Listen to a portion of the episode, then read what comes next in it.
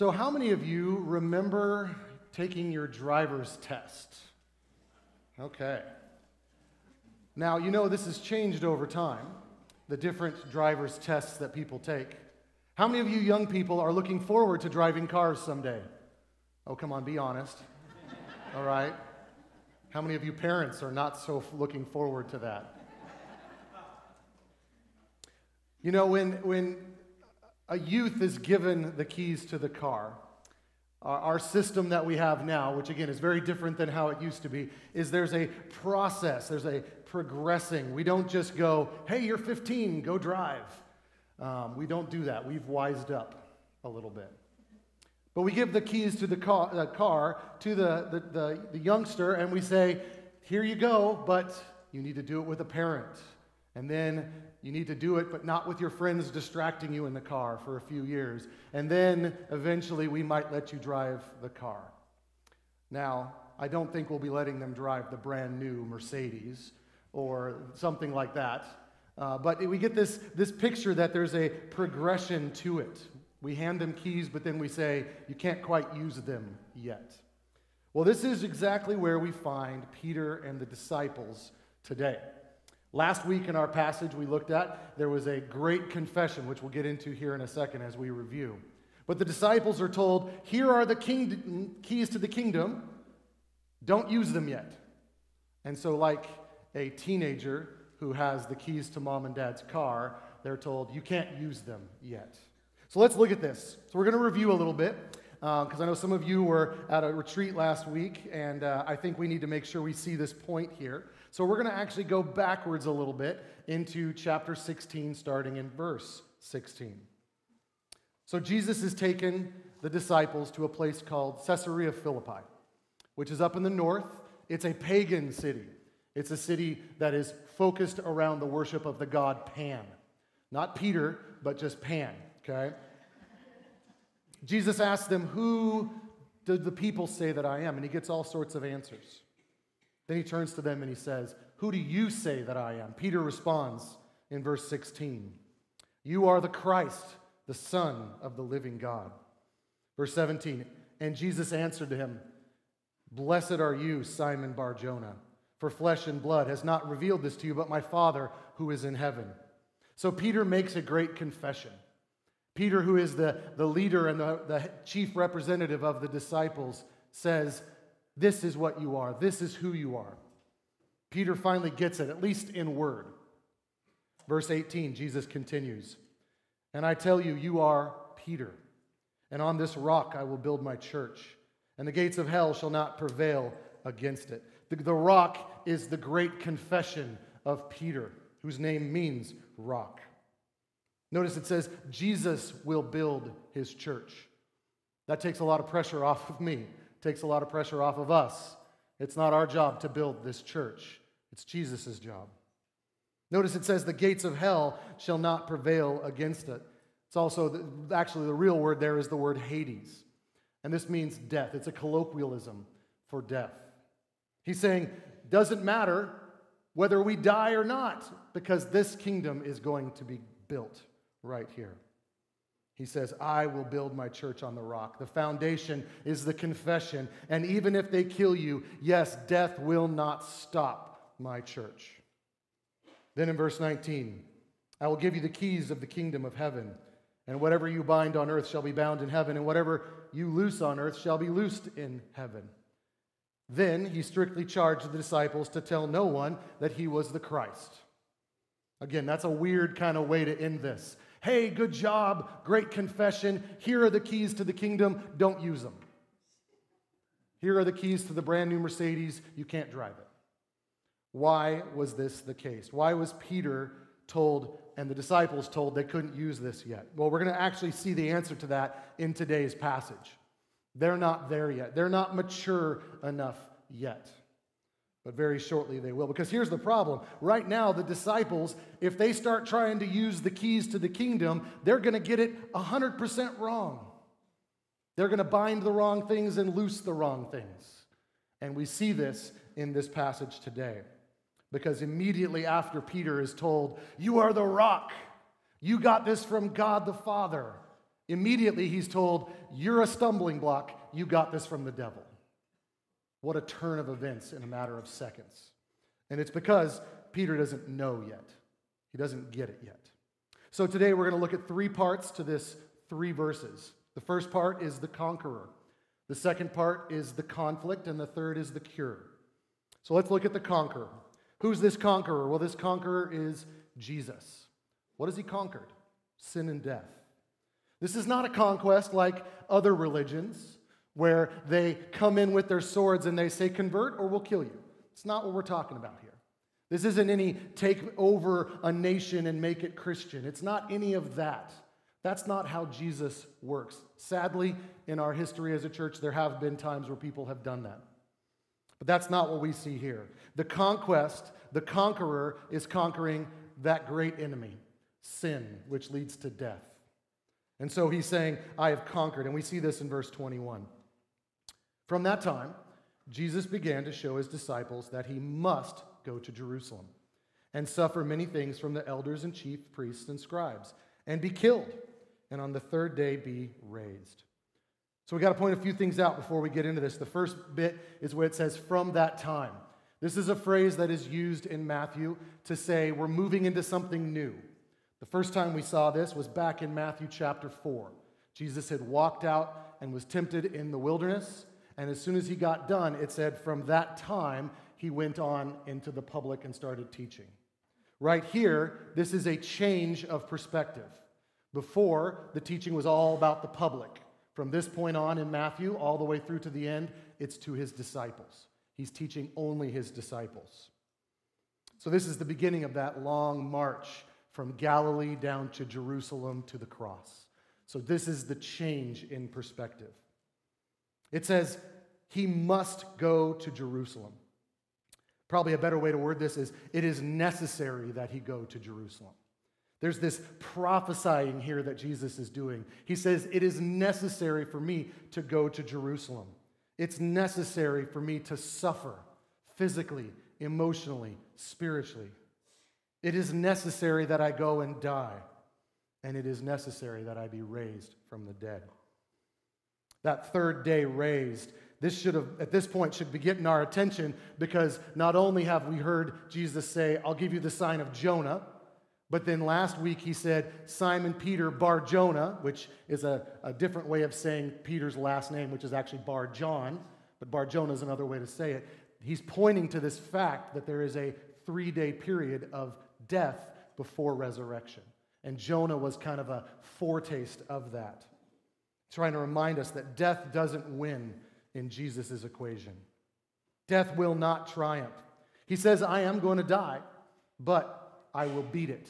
And he says it several times. So these all go together. This is, this is not a choice on Jesus' part. This is not a whim.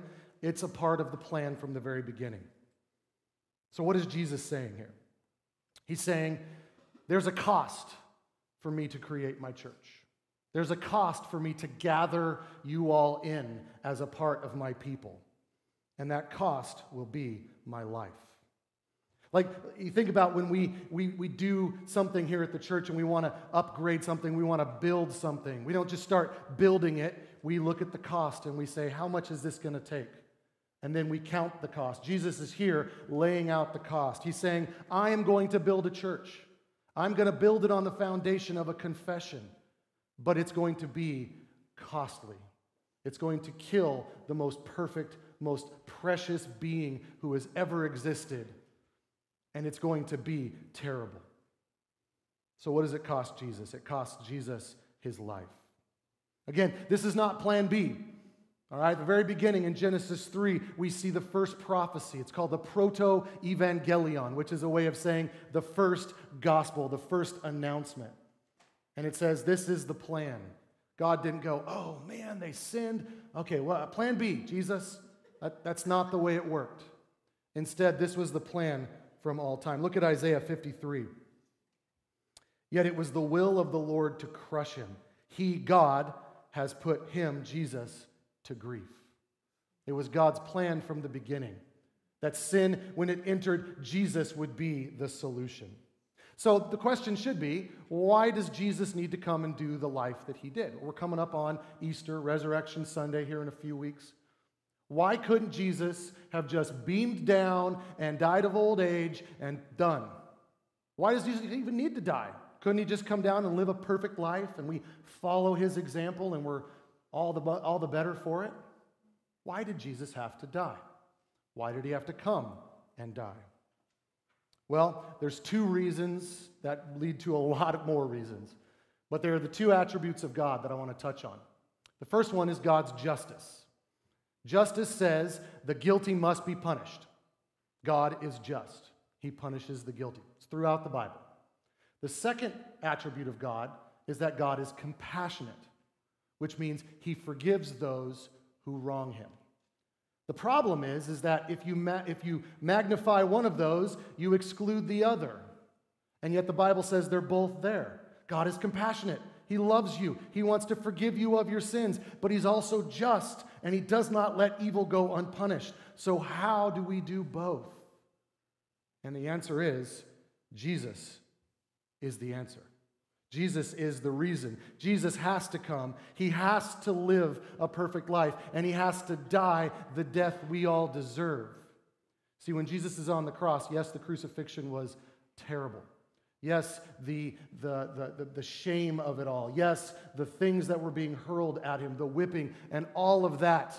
If you've ever seen The Passion of the Christ, you know this is graphic beyond belief.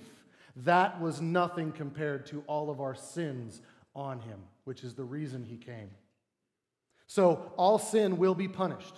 God has said so. All sin will be forgiven, but it depends on who is punished for it.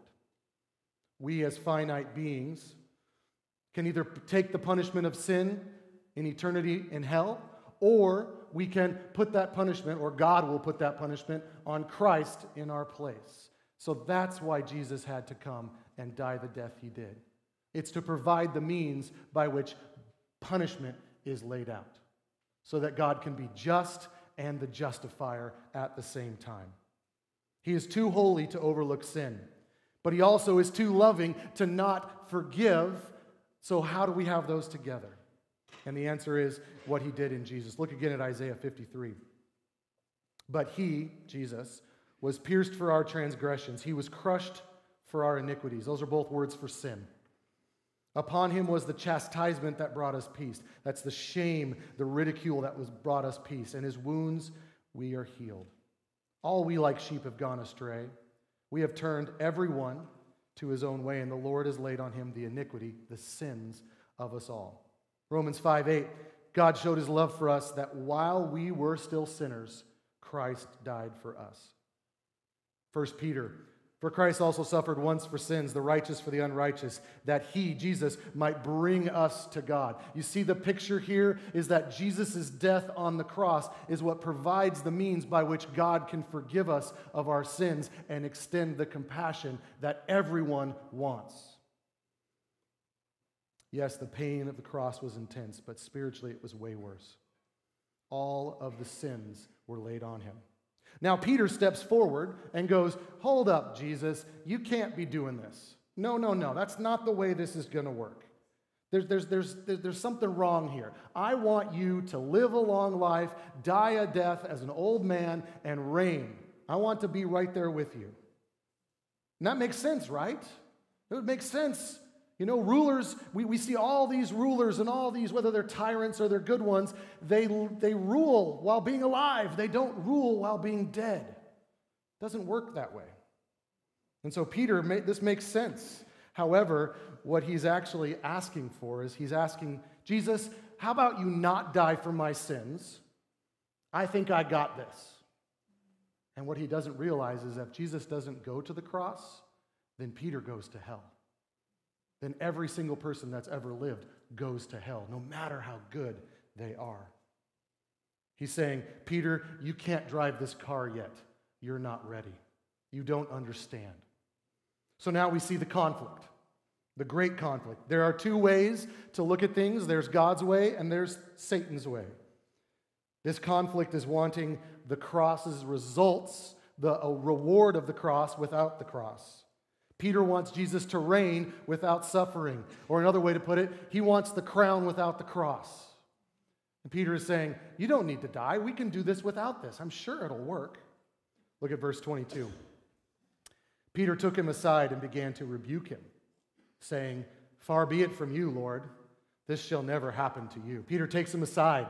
He doesn't do this in front of the whole group. Pulls him aside. That word to take aside is actually a word to hook and pull away, which is an interesting way to put that. Peter is feeling a little bit, you know, like, like he's the man. Because this is the only time that Jesus is ever rebuked by one of his disciples. That word is a strong word. It's actually the word that Jesus used to stop the storm back in Matthew 8 when he rebukes the wind and the wind falls silent. Peter's upset. He comes on strong here. Says, Far be it. Never. God forbid. What he's saying is, God in his mercy would never allow you to die. It would never happen. See, Peter can say the right things with his mouth, like we saw in verse 16, but his heart is not there yet. And why does Peter do this? Well, first, he's the leader of the disciples. We need to, we need to remember that. There are lists of the disciples in the Bible. There's four of them, three in the Gospels and one in Acts. And they list the disciples in all different order, except for one person Peter, always listed first. So Peter is the leader. I think Peter was trying to help. I think he was saying, No, we don't need to have you die. Let's have you live. He's putting forward something. Maybe it's out of love. Maybe it's out of he wants to be a leader with Jesus, reign with him. We don't know. But in his mind, he's going, You are the greater David. I heard you say that a few weeks ago. If you're the greater David, David dies as an old man in his bed. So, of course, Messiah, do you even need to die? You could live forever, right? If you're greater than David, you're for sure going to die in a nicer bed because you're greater. He's missing the point, see? He's not recognizing the fact that greater was not he's going to live a better life than David, but greater as in he could be the sacrifice for all of us. See, Peter had the pomp, glory, power, majesty view of the Messiah. Jesus had the suffering, pain, be murdered, and rise Messiah. And that was God's view. Peter couldn't quite get it. It didn't fit his plan, it didn't fit what he thinks things should be like. Now, he shouldn't be surprised because the Bible makes it abundantly clear that we think one way and God thinks the exact opposite, right? Look at, there's, there's lots of verses. Here are a few Proverbs 14 12. There is a way that seems right to man, but its end is a way to death. So we think we're living, yes, this is the best life now. And the Bible says, no, actually, that's the way to die. Psalm 92, the whole thing is about it, but verse 5 How great are your works, O Lord! Your thoughts are very deep. The stupid man cannot know them, the fool cannot understand this. Isaiah 55 8, probably the one you're all most familiar with. For my thoughts are not your thoughts, neither are your ways my ways, declares the Lord. The New Testament gets in on this. 1 Corinthians 18. I mean, this could be about Peter right here. For the word of the cross is folly to those who are perishing, but to us who are being saved, it's the power of God. Paul goes even further. In verse chapter 3, let no one deceive himself. If anyone among you thinks he's wise in this age, let him become a fool, that he may become wise. For the wisdom of this world is folly with God. You guys getting a picture here that God has a way and our world says, ha, that's the wrong way. And they scoff at it and they put it down and they do TikToks showing how stupid Christians are and YouTube videos and everything else in between saying Christians are stupid, the Bible's stupid, God is an idiot. We shouldn't be surprised by that. We shouldn't feel threatened by that because that's foolishness being compared to God's wisdom. I mean, and, and how deficient are we, right? We as believers, if you're here and you know Jesus as your Savior, you pray the wrong way. Do you remember that? What does it say? It says the Holy Spirit comes along and like translates our prayers. It says it prays for us when we don't know what to pray. Why? Because we're over here looking at the world and going, you know, maybe I should pray for a brand new big car. Maybe I should pray for a new job. Maybe I should pray fill in the blank. The world says this is to chase this. God says, no, this is the right way. So we are at conflict, and the conflict is with Satan and the, the rule that he has over this world. And to be honest, our biggest conflict is right here in the church. Paul sees this. Look at Acts 20. He says, I know that after my departure, fierce wolves will come in among you, not sparing the flock. And from among yourselves will arise men speaking twisted things to draw away the disciples after them. In his second letter to the Corinthians, he goes, Are you guys really forgetting all that I taught? All these false teachers are coming in. False teachers and false teaching is the major threat throughout the New Testament.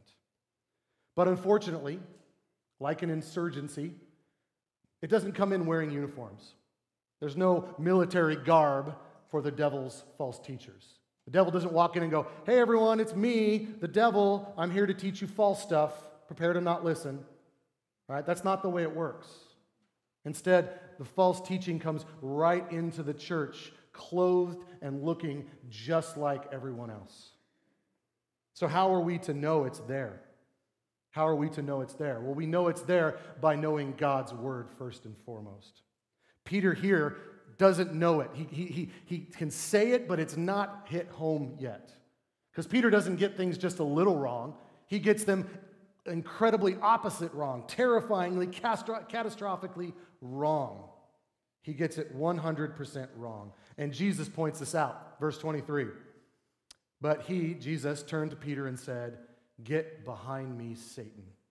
You are a hindrance to me. I don't really know what the but he turned means there. I don't know if he had his back to Peter or does he turn his back on him. We don't really know. But I, I think that he probably turns and looks Peter right in the face. Kind of like maybe later when it says, when Peter denies Jesus three times, on the third one, it says what? Jesus turned and looked at him. You know, Jesus had that look. There were a few places we see this in the Bible where he just makes eye contact and you go, whoa. I think that's what Peter sees here. Jesus is not saying Peter is being possessed by the devil. We see that later with Judas, but that's not what's happening here. Instead, Peter is so deficient, he's so immature in his understanding of what's going on that he is actually doing the work of the devil.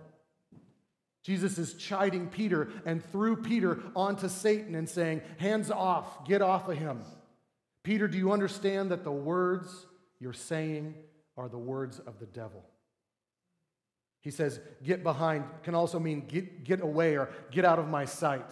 And I think just like with everything else with Jesus, there's two levels going here. He's saying, Get behind me, Satan, to Peter, so Peter knows, Oh my gosh, this is who I'm serving. And then the devil has to do what Jesus says. And so at that point, you know what the devil had to do? Had to get behind Jesus. Because the devil has free will, but Jesus controls everything that he does. If he just said, You're done, he's done.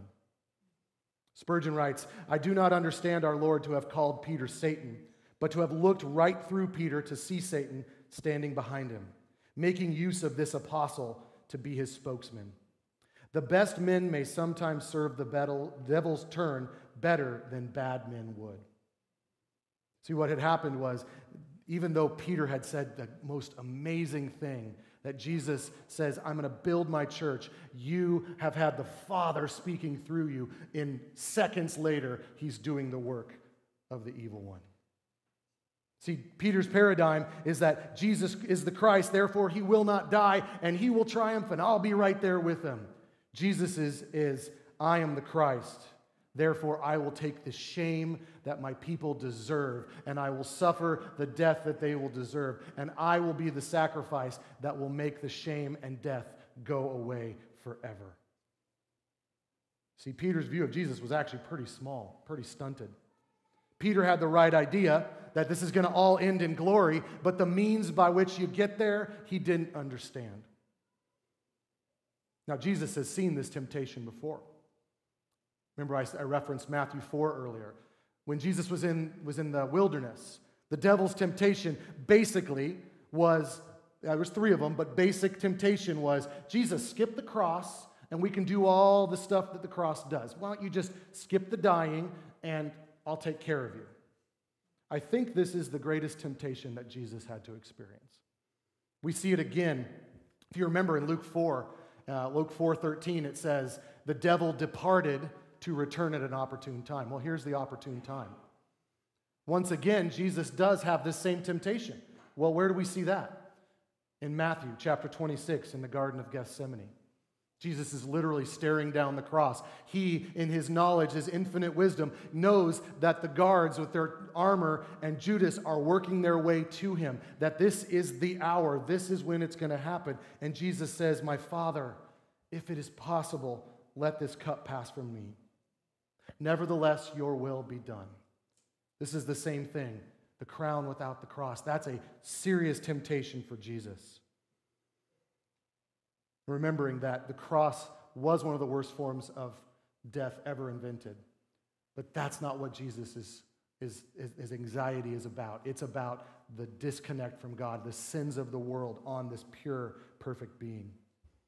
So he says, Get behind me, Satan. You are a hindrance to me. This word hindrance is actually the word stumbling block, stumbling stone. It's a play on the words we saw just a few minutes ago. Peter, you are the rock, right?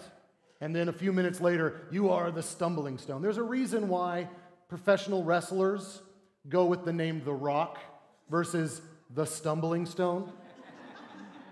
Because this stumbling stone is meant to trip, it's meant to hinder, it's a trap. See, Satan's plan is always to get Jesus to avoid the cross.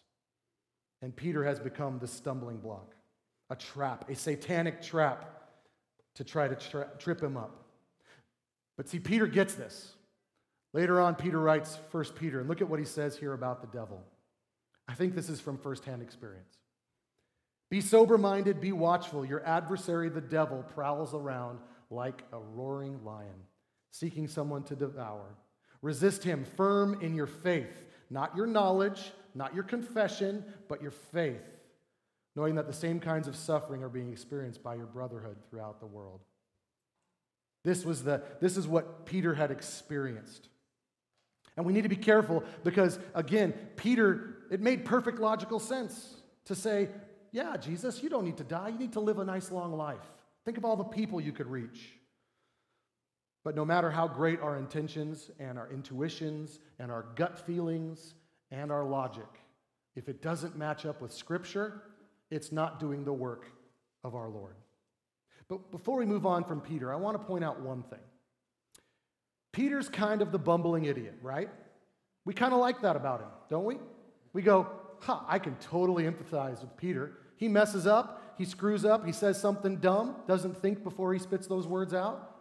And we go, God, God forgive him, God will forgive me. And I totally agree because that's, that's what I think. I love that.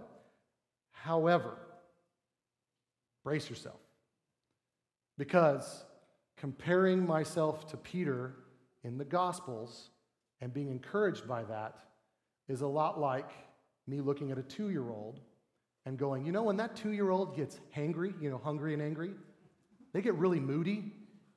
You know, I do the same thing. I'm so encouraged by that two year old. At age 46, I feel, oh man, that makes me feel so good. I can empathize with a two year old. Guys, we do that with Peter. We were never meant to stay where Peter is in the Gospels. We need to get that. It's like a 46 year old compared to a two year old. Peter was just a baby here, he was just learning how to be a follower of Jesus. We can be encouraged because we all start there. But if we're still empathizing with Peter and we've been a believer for 10 years, time to take the training wheels off. The good news is, is that this is not unheard of in the Christian church. Look at Hebrews 5. Probably a sermon by Paul, but we don't know for sure. But look at what they said. This is written to a church. About this, we have much to say. It's hard to explain since you have become dull of hearing. For though by this time you ought to be teachers, you need someone to teach you again the basic principles of the oracles of God. You need milk, not solid food. For everyone who lives on milk is an unskilled in the work of righteousness, since he is a child. But solid food is for the mature, for those who have their powers of discernment, trained by constant practice to distinguish good from evil. We cannot stay as children in our walks with the Lord. We cannot stay in our knowledge of God, of our relationship with God, as a child does. What a disappointment. If you've been a follower of Christ for any amount of time and you look the same as the day you became a believer, let go of the world's way of seeing things. Grab on to God's way because that's the only hope to grow in maturity. Peter goes on to write two books of the Bible, 1st and 2nd Peter. He goes on to dictate the book of Mark, we think. Not to mention, now look at this, talk about maturity. This is, this is Peter about 45 days after Jesus dies, Acts 2.22. The same Peter who denies Christ, the same Peter that's, get behind me, Satan. Listen to these words. See if they sound like Jesus. He says, Men of Israel, hear these words Jesus of Nazareth, a man attested to you by God with mighty works and wonders and signs that God did through him in your midst, as you yourselves know. This Jesus delivered up according to the definite plan and foreknowledge of God. There's the must. The, it's in order, it's, in, it's important to do. You crucified and killed by the hands of lawless men. And God raised him up, loosing the pangs of death because it was not possible for him to be held by it. So, did Peter get it? Absolutely. Peter got it. Now, let me, let me wow you even more, okay? You're like, okay, so I just got to get this. No, we want to empathize with Peter in the Gospels. We need to empathize with Peter where he ends up. Look at what happens three chapters later Acts 5. So, a little bit of background here. Peter and a couple of the disciples have been preaching all over the place about Jesus, and they get arrested, and they get taken before the Sanhedrin. Now, this is not a new Sanhedrin, this is not a new high priest. This is the same ones who just killed Jesus, just had Jesus put to death. And Peter is standing before him. I always wonder, you know, because Jesus was beaten there. I always wonder where Peter's standing. Is there little bits of blood still in the cobblestone? You know, is there some hair that, because they said they pulled out his beard and his hair. Is some of his hair still there? Could there be a thorn that broke off the crown of thorns? What is, where is Peter standing? He's standing right where Jesus did. But look at what he says. They brought him before the council, and the high priest questioned him, saying, We strictly charge you not to teach in this name, Jesus' name. Yet here you have filled Jerusalem with your teaching. You intend to bring this man's blood upon us. And Peter says, We must obey God rather than men. The God of our fathers raised Jesus, whom you killed by hanging on a tree. God exalted him to the right hand as leader and savior to give repentance to Israel and forgiveness of sins. And we were witnesses to these things, and so is the Holy Spirit, whom God has given to those who obey him. Preach! I mean, that's what he's doing. He's preaching to these men. In verse 33, when they heard this, they were enraged and they wanted to kill them even more. So Peter has changed his entire countenance. Why? Because he has gotten a hold of what the Lord has been working on his heart. He is submitted to the Lord. The Lord has got a hold of him. He is no longer seeing the way the world sees, he's seeing the way God sees. Later on, when Paul is on his missionary journey, someone says they've turned the world upside down. Not because they've changed it, but because up is now down and down is up. A dying Messiah is the way to go, not a conquering Messiah. So Peter grows into something amazing. This is where we need to go. This is what we all need to be. No more milk, it's time for solid food. So let's get into the cure. The cure is we set our minds on the things of God. Look at verse 23. For you are not setting your mind on the things of God, but on the things of the world. So the, the cure here is putting that positive. Do not set your mind on the things of the world, but set them on the things of God. One author's translation of this was because you're not gripped by the concerns of God, but you are wasting your time on the concerns of man. This things of God is seeing it the way God does. The reason why we get together each week is because we need to have ourselves reoriented to the truth. We need to allow the Holy Spirit to speak to us because we're off chasing all these other things that the world puts out.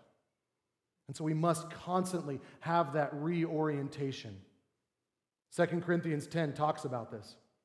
For though we walk in the flesh, we are not waging war according to the flesh. For the weapons of our warfare are not the flesh but have divine power to destroy strongholds. We destroy arguments and every lofty opinion raised against the knowledge of God, and take every thought captive to obey Christ. Now, before you hear that and you go, I'm going to be a Twitter warrior, I'm going to be an online defeater of all these, these thoughts, that's, that's maybe secondary, maybe. Pray about it, please. But the primary motive here is here. It's not letting those thoughts take my thoughts captive. It's all these arguments that are brought up. Instead of letting them fester, I take them to God's word, and God's word destroys them, utterly annihilates them. And you know, so there's some arguments that are hard. Some of you have seen these. You've gone online and you've seen these arguments, and they're like, I don't know how to answer that. Guys, that's light work for God. Remember, He defeated death, He defeated sin. And so it's there. His spirit wants to help you. We want to help you. Come see me. Come see one of the elders. We got books galore that have these questions answered. Your Bible has the answers, and these books just point to it. So we need to understand that we have to have our minds on the thing of the world, on things of God, not the things of the world. See, Satan wants to lead up, God wants to lead down. Humans' thoughts want to soar upward with how great we are, the divine ones get down on their knees and wash the feet.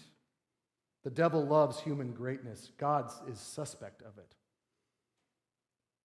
Even people sitting here in the church today can be a mouthpiece of Satan. We can say all the right things about Jesus, but also articulate the things of Satan right there. John Calvin says, Let us learn not to be too much attached to our own views, but submissively, submissively embrace what the Lord approves. See, the worst battles that we fight are in here. They're in here. We must constantly be bringing each other back to the Lord. That's why we have community. It's not just something that looks nice on a sign. It's not just something that we say, hey, this is, you know, this is kind of important. It's not to build our numbers, but because we need each other through our Bible studies and our life groups and our fellowship that we have here to help point us back to this is God's way, because we so easily forget. We can easily go from being a rock to being a stumbling block. Romans 8 helps us see this. For those who live according to the flesh set their minds on the things of the flesh, but those who live according to the Spirit set their minds on the things of the Spirit. For to set the mind on the flesh is death, set the mind on the Spirit is life and peace. For the mind that is set on flesh is hostile to God, for it does not to submit to God's law. Indeed, it can't. Those who are in the flesh cannot please God. Do you guys get that when we help each other see the way to God's way, we are breathing life into each other? It's not just life, oh, I'm a people person, I'm an extrovert, I like being around people. No, that's great. Some of us are introverts, that's not great for us. But the key is we are breathing life into each other by our relationships, by our friendships, by our constantly edifying each other and pointing to the Lord. We are breathing life. When we let the way of the world come in here, we're letting death spread, and we don't want that. Because we can say the right things with our mouths, but our hearts can be dead wrong. So, how do we do this? Well, we do this by weighing everything by Scripture. There's a reason why we have Bible studies here. There's a reason why we encourage you. It's the reason why we have a resource table with Bibles and books. There's a reason why we want to know if you need help because the, God's Word has the help you need. God's Word needs to speak into our lives. We need to know it. We need to love it. We need to believe it. Because we need to remember that if Peter can go from God speaking through him to the devil speaking through him a moment later, we are right there. We need to know God's word, live God's word, and then show God's word. Romans 12, 2, listen to this. Do not be conformed to this world, but be transformed by the renewal of your mind, that by testing you may discern what is the will of God, what is good, acceptable, and perfect. That word transformed is also a word that's used for the word mature. Mature. It's not just the fact that you've lived a long time on this earth that makes you mature. It's where are you with the Lord? So let's move from the milk. Let's get to the solid food, and then let's share it with each other. Get into God's word today. Don't wait. If you're in God's word, find new ways to live it out. Find new ways to have it go out into every part of your life. Maybe that means more prayer. Maybe that means more thinking about how to encounter your neighbors. Maybe that means thinking about all the little interactions you have every day. We call those chance encounters. Guys, God controls everything. There's nobody you're going to meet this week that he didn't plan for you to interact with. So all of those chance encounters are God encounters. How can you speak truth into that? Not by changing and arguing their arguments, but how can you get the conversation back to Jesus? I heard um, a, a famous Bible preacher, I won't drop his name, but he said, Every time I'm interviewed, I get to two things. Doesn't matter what they ask me. Oh, you know, what's your church like? How's your family? What do you think of the election? He says, The two things I always talk about Jesus and God's word is true. I get it back to that always. So when Larry King goes, Tell me what you think about our president, he goes, You know, the Bible is true and it's God's word. And Jesus is God's son and he died for your sins. And Larry's going, Oh, come on, that's not what I. No, no. Jesus died for you. See, that's the way we need to be. That's the maturity. That's where Peter gets to. Let's get there as well. Amen? Let's pray. Heavenly Father, thank you for this day and thank you that we get to spend time in your word. Lord, I can't wait to someday be able to hear all the things that you did through Peter and the other apostles. Lord, I just praise you that they didn't stay where they were, that they didn't have the training wheels on forever but that they grew into incredible men that served you. Lord, thank you for the, the women that followed Jesus as well. Some of them we know about, many of them we don't, who also started with training wheels and then got it and soared later. Lord, we just want to be like that. Those are the kind of people, Lord, that you use to change the world, to change neighborhoods, to make your name great. And Lord, we want to see your name made great. So, Lord, Remove all of the stumbling blocks in us. Remove all of the things that get in the way. Remove our desire to want to follow the ways of the world. And give us the desire to follow you first and foremost. Lord, we, we love that you're a God that transforms and matures us. Continue to do that work on us today. In Jesus' name, amen.